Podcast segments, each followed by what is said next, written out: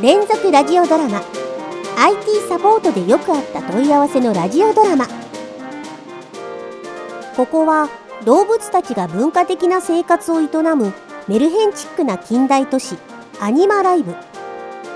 僕はこの町でカンパニーアニマルとして働く猫科の IT エンジニア猫さんだにゃん。仕事はソフトウェア開発だけど僕のいる部署はアニマル不足だから販売先や社内からのコールサポート業務も兼任しているにゃん結構そっちばかりに時間を割かれて自分の本業がわからなくなることもあるにゃ。ん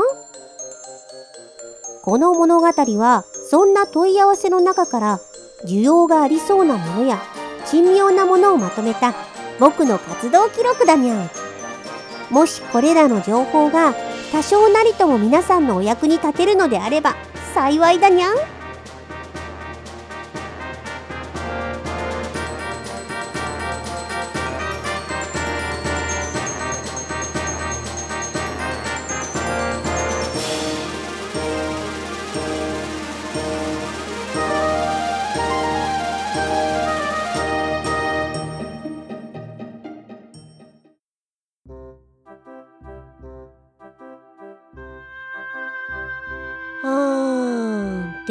の背景と目的は情報システム部の増員による会社利益への貢献。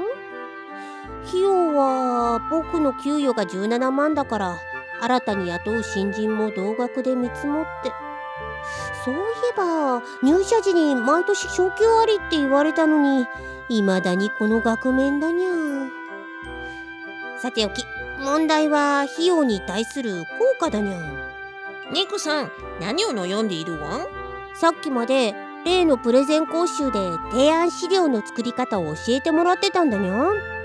まだ全部じゃないけどとりあえずエグゼクティブサマリーの作り方が分かったから挑戦してるんだにゃエグザイルトライブ？エグゼクティブサマリーだにゃ提案資料の概要にあたるページだにゃ提案の背景と目的費用とそれに対する効果体制とスケジュール。そういったものを基本1ページでまとめるんだにゃうん。なんか難しそうだわ。んまあレイアウトの方はお手本を見せてもらったけど問題は中身だにゃん。背景と目的で上質増員による会社の利益を主張したもののそのための費用に対する具体的な効果が思いつかないにゃん。ね猫さんが楽になるために増員してもらうんじゃないのかわん？それだと説得力に欠けるからわざわざ変えてるんだにゃん。うん。言いたいことも言えないこんな世の中じゃだわんしかしそういうことならワンワン部営業テクニック。相手が思わず首を縦に振りたくなる黄金色のお菓子作戦が有効かもしれないわ。んにゃんで自分の勤務先の社長に賄賂をばらまかなきゃならないにゃん。真面目に考えたいからしばらくそっとしておいてほしいにゃんほいたわん。じゃあ適当に遊んでるわん。帰るって発想はないのかにゃん。えー、っと漫画はあ？猫さんゴミ箱にマウスが落ちてるわあーそれ故障したんだにゃん。普通にシングルクリックするだけでダブルクリックになる現象が多発するにゃん。ねそれってすごく便利じゃないかわん猫さんいらないならこのマウス僕にちょうだいわんダブルクリックってやつは昔からどうにもめんどくさかったんだわんいやシングルクリックがしたい時はどうするにゃんそれにダブルクリックが嫌ならシングルクリックでファイルが開けるようにする設定もあるにゃんねほんとかわんそれならこれやっぱりいらないわんまずは適当なフォルダを開いて上のメニューにある表示をクリックするにゃん。うんうん。そうするとメニューがいろいろ出てくるから一番右にあるオプションを選ぶにゃん。もうなんか別の画面が現れたわ。ん今開いたフォルダオプションっていう画面の真ん中にクリック方法っていう設定項目があるにゃん。今はシングルクリックで選択しダブルクリックで開くっていう項目が選択されているけどその上にあるポイントを押して選択しシングルクリックで開くを選択して画面右下の適用ボタンを押せばシングルクリックでファイルが開くようになるにゃん。おー本当だわん。ファイルが一発で開いたわん。ただしファイルやフォルダーがシングルクリックで開くようになるだけでアプリ内でダブルクリックが必要な操作は従来通りだにゃん例えば Excel のセル内の文字を編集するには相変わらずセルをダブルクリックする必要があるにゃん？えー、片手打ちだわん。そこは仕方ないにゃん。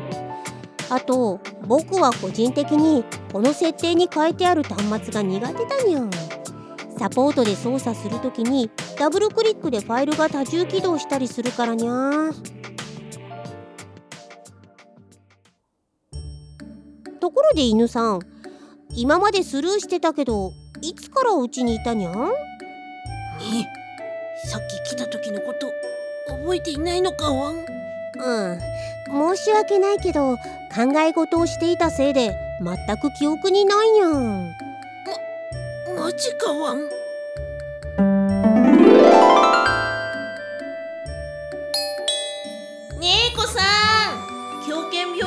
接種の帰りに遊びに来たわはあ正直に僕が忙しいから増員してほしいだと説得力に欠けるしすでに会社の利益になるって口から出任せで言っちゃってるからにゃやっぱりその方向で攻めた方がいいにゃねえこさんお留守かわ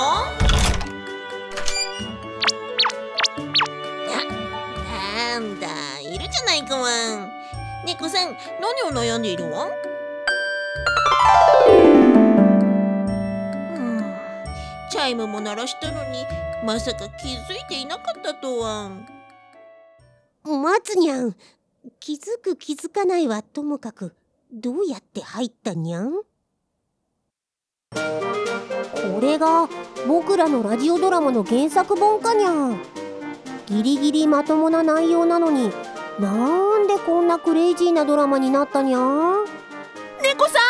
んまたパソコンが故障したわ。ん助けてだわ。はあこの本を読んで自分で対応してくれないかにゃ黒根コナミ原作。IT サポートでよくあった問い合わせの本は創作物の総合マーケットブース。または技術書オンリーイベント技術書店の公式サイトでお求めいただけますにゃ。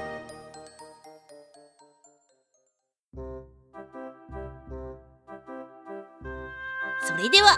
今日も非営業職のための交渉プレゼン術を始めるわん。今回も引き続き提案資料の作り方についてだわん。待ってましたにゃん。実はエグゼクティブサマリーを作ってみたんだけどいまいち説得力に欠けて困ってたんだにゃん。復習にもなるしとてもいいことだわん。ちなみにどんな感じになったわん？こんな感じだにゃん。でカクカクしかじかで。うんうん。上質を増員することで従来以上に社内サポートが行き届き結果として生産性が向上する。うん。悪くないと思うわん。そうかにゃん。自分で書いておきながらいまいち自信が持てないにゃん。なるほどそれならちょうどいいわん。今日はエグゼクティブサマリーに書いた内容はどうすれば説得力を生むかそういったことを話す予定なのだわん。おおよろしくお願いしますにゃん。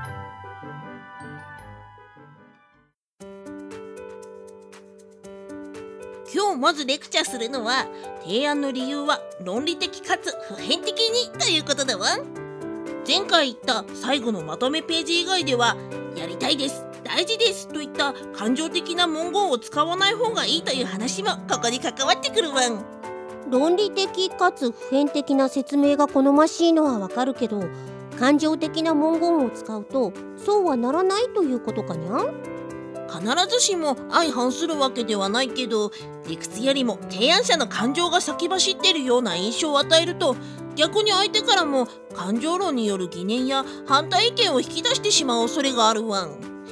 単にあなたがやりたいだけじゃないの？それってあなたの感想ですよね？ってな具合にだわん。だ泥仕合だにゃん。だから説明する時は提案者としての感情を語ることは控える。もっと言えば提案者当事者の立場から離れて考えるべきなのだわ提案者当事者の立場から離れる？そう。ある時は外部コンサルタントになったつもりで会社の利益になることをアドバイスする。またある時は経営者のつもりで身銭を切ってでもその提案を実施する価値があるかどうかを見極めるのだわなるほど。そいつらの立場で考えて納得できる理由があれば正解ということかにゃん？いやいや100匹に聞いて100匹が必要だと答える理由。それを構築することを目指すのだわ。うわさすがにそれは無理だにゃん。そんなことはないわん。そのために提案書の9割は目的の正当性と目的達成の手段の合理性の証明に費やすのだわ。誰が聞いてもその結論に同意する。イエスの積み上げで構成する。独りよがりの意見でないことを証明するその創意工夫の結晶が提案資料なのだわ。でもいくら相手の立場で考えたつもりでも独りよがりの意見だと思われることもあると思うにゃ。その通りだわ。んだからここからはそうならないためのコツを紹介するわ。ん ちゃんとそっちの解説もあるんだにゃ。もちろんだわ。んまあ聞けばきっとなるほどって思うわ。ん例えば猫さんは聞いた話やネットに書かれていたことをそのまま鵜呑みにするタイプかわん？え？ものにもよるけど仕事上のことなら情報の出所が信頼に足るソースか確認するかにゃうんうん。まず一つ目はそういうことだわん。そういうこと？あ自分の主張にちゃんとした裏付けがあることを証明すればいいのかにゃん。そう。要するに権威数を味方にするのだわん。経済産業省や中小企業庁といった国や地方公共団体 N 総研や F 総研といった有名なコンサルティングファーム他にも各業界の協会や商工会議所といった団体そういった誰の目から見ても信頼に足る組織がまとめた報告書を引用すればそれらの権威を傘に来た主張ができるのだわん。ちょっと言い方が露骨だけどまさに虎の意を狩る狐ってことだにゃん？虎の意を狩る猫ではって突っ込んでほしいのかわ。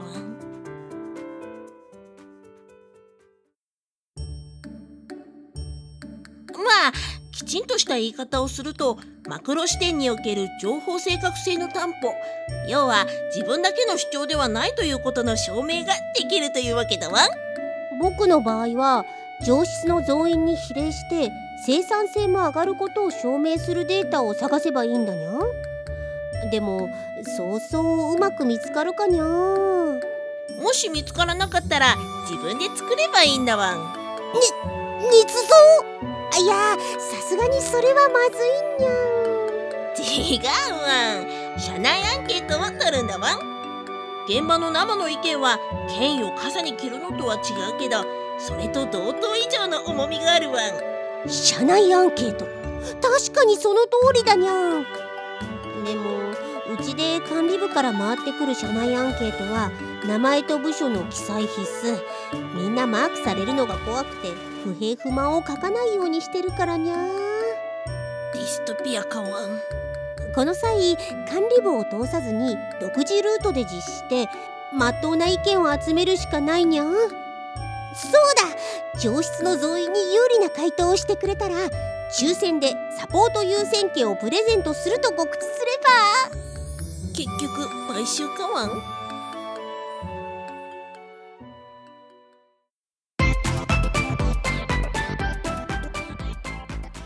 IT 業界で働くそこのあなた。何にもしてないのに壊れた。研究だから今すぐ対応しろパソコン得意ならホームページ作ってよ。日頃からこんな問い合わせに悩んでいませんか？ここに彼ら IT 素人と上手に付き合うための秘伝の書があります。黒猫なみ作 IT 素人を説得する技術はお近くの書店またはオンラインストアにて好評発売中です。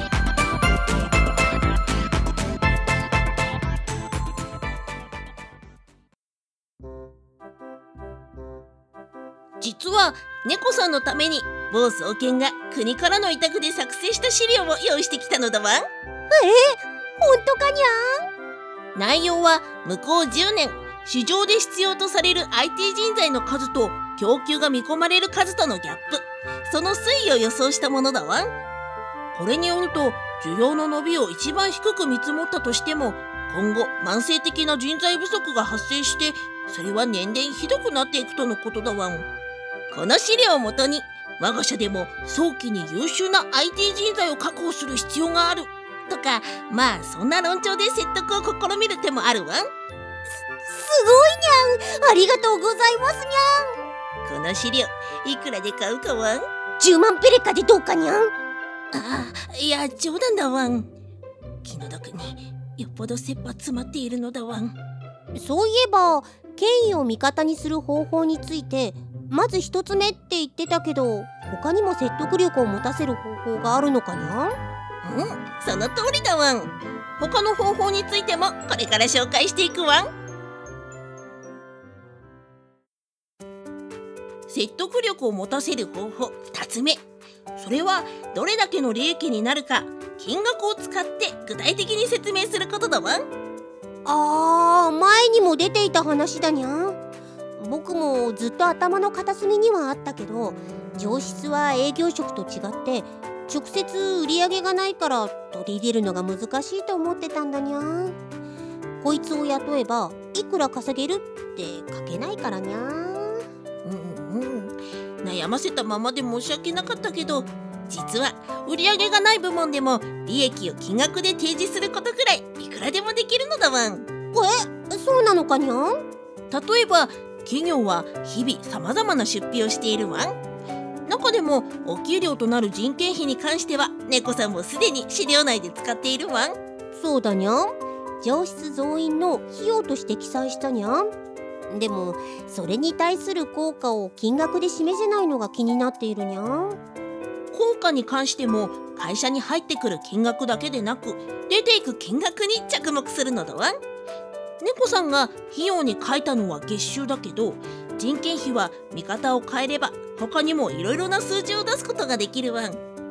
月収を1日単位で割った金額。さらには時給換算した時の金額。そこまで細かくするともし何かのトラブルで1時間働けなかったらいくらの損失になるかわかるのだわ。にゃ時間のロスを金額に換算するということかにゃん？その通りだわんその発想でいくと情シスの増員により社内サポートが手厚くなることで食べ物で問題が起きた時の時間ロスによる損失をいくら減らすことができるなんて感じに金額を載せられないかわんにゃー。素晴らしいにゃん。その場合日頃実際にどれくらいの時間のロスがあるかさっき言ってた社内アンケートで調査すればいいというわけだにゃそうだわん。特に仕事がはかどらなくて残業した場合は基本給に残業手当も乗るわん。余計な人件費がかかるわけだから会社としてはその辺はぜひ減らしたいはずだわん。なあうちはいくら残業しても固定給だからその辺は響かないかもしれないにゃんでも電気代やら節約されるのは喜ばれるかもにゃそそうかわん。まあとにかく大事なのは直接の売り上げがなくてもどれだけ会社の利益になるかちゃんと金額として可視化できるということだわそもそもが利益とは売上の金額そのものを言うわけではないわん売上から諸経費やらのコストを引いて最終的に手元に残った金額が利益だわん売上が減るのを防いだりコストを減らすことができる提案なら立派に会社の利益になると主張していいのだわんそうか。じゃあ上質の増員はちゃんと会社の利益になるのだにゃ猫さんの話を聞く限り増員の人件費を差し引いてもきっとそういう結論になるわん自信を持ってほしいわんはいだにゃんありがとうございますにゃん。あと人件費以外にもさっき猫さんが言った電気代やるの一般管理費とか金額ではないけど固定資産対応年数とかそういった数字は普段から押さえておくといいわん。一般管理費はコスト削減の話に関わるけど固固定資産対応年数の方は関係あるのかにゃ確かパソコンとかを購入した時に経理上買った年だけの費用とはせず決められた年数で分割して計上するっていう決まりの話だにゃそうだわ。んこれはもともとその年数運用すれば製品の費用に対する効果を回収できるという目安が元になっているわ。つまりもし猫さんの提案で100万する設備投資を行ったとしてその年に100万に見合う効果がなかったとしても大丈夫ということだわ。んえ？そんな主張ができるのかにゃそうだわん。こういうのは提案を通す時だけじゃなく後で自分の身を守るのにも役立つわん。うまいこと利用してほしいわん。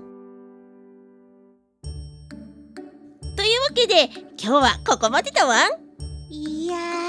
今回も感動的な内容だったにゃん。しかもついに提案資料の方向性が固まった気がするにゃん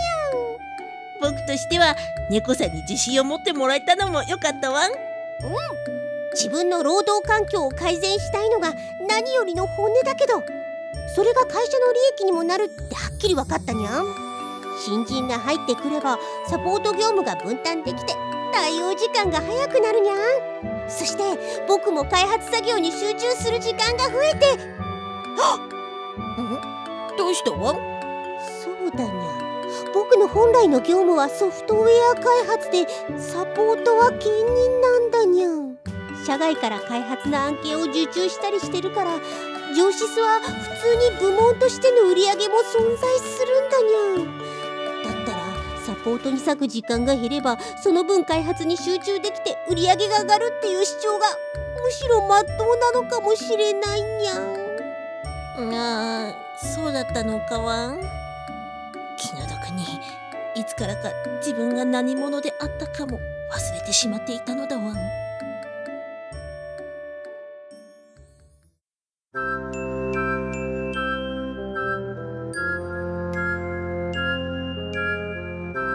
連続ラジオドラマ。IT サポートでよくあった問い合わせのラジオドラマ。原作脚本黒猫並猫さん役斉田恵里。犬さん役原西真子劇中に登場する OS Windows はマイクロソフト社が権利権を有する製品です。また非営業職のための交渉プレゼン術の内容は講師のソリエイさんの許可のもとに本ドラマ用として改訂使用させていただいています。次回もまたメルヘンの世界でお会いしましょうにゃん。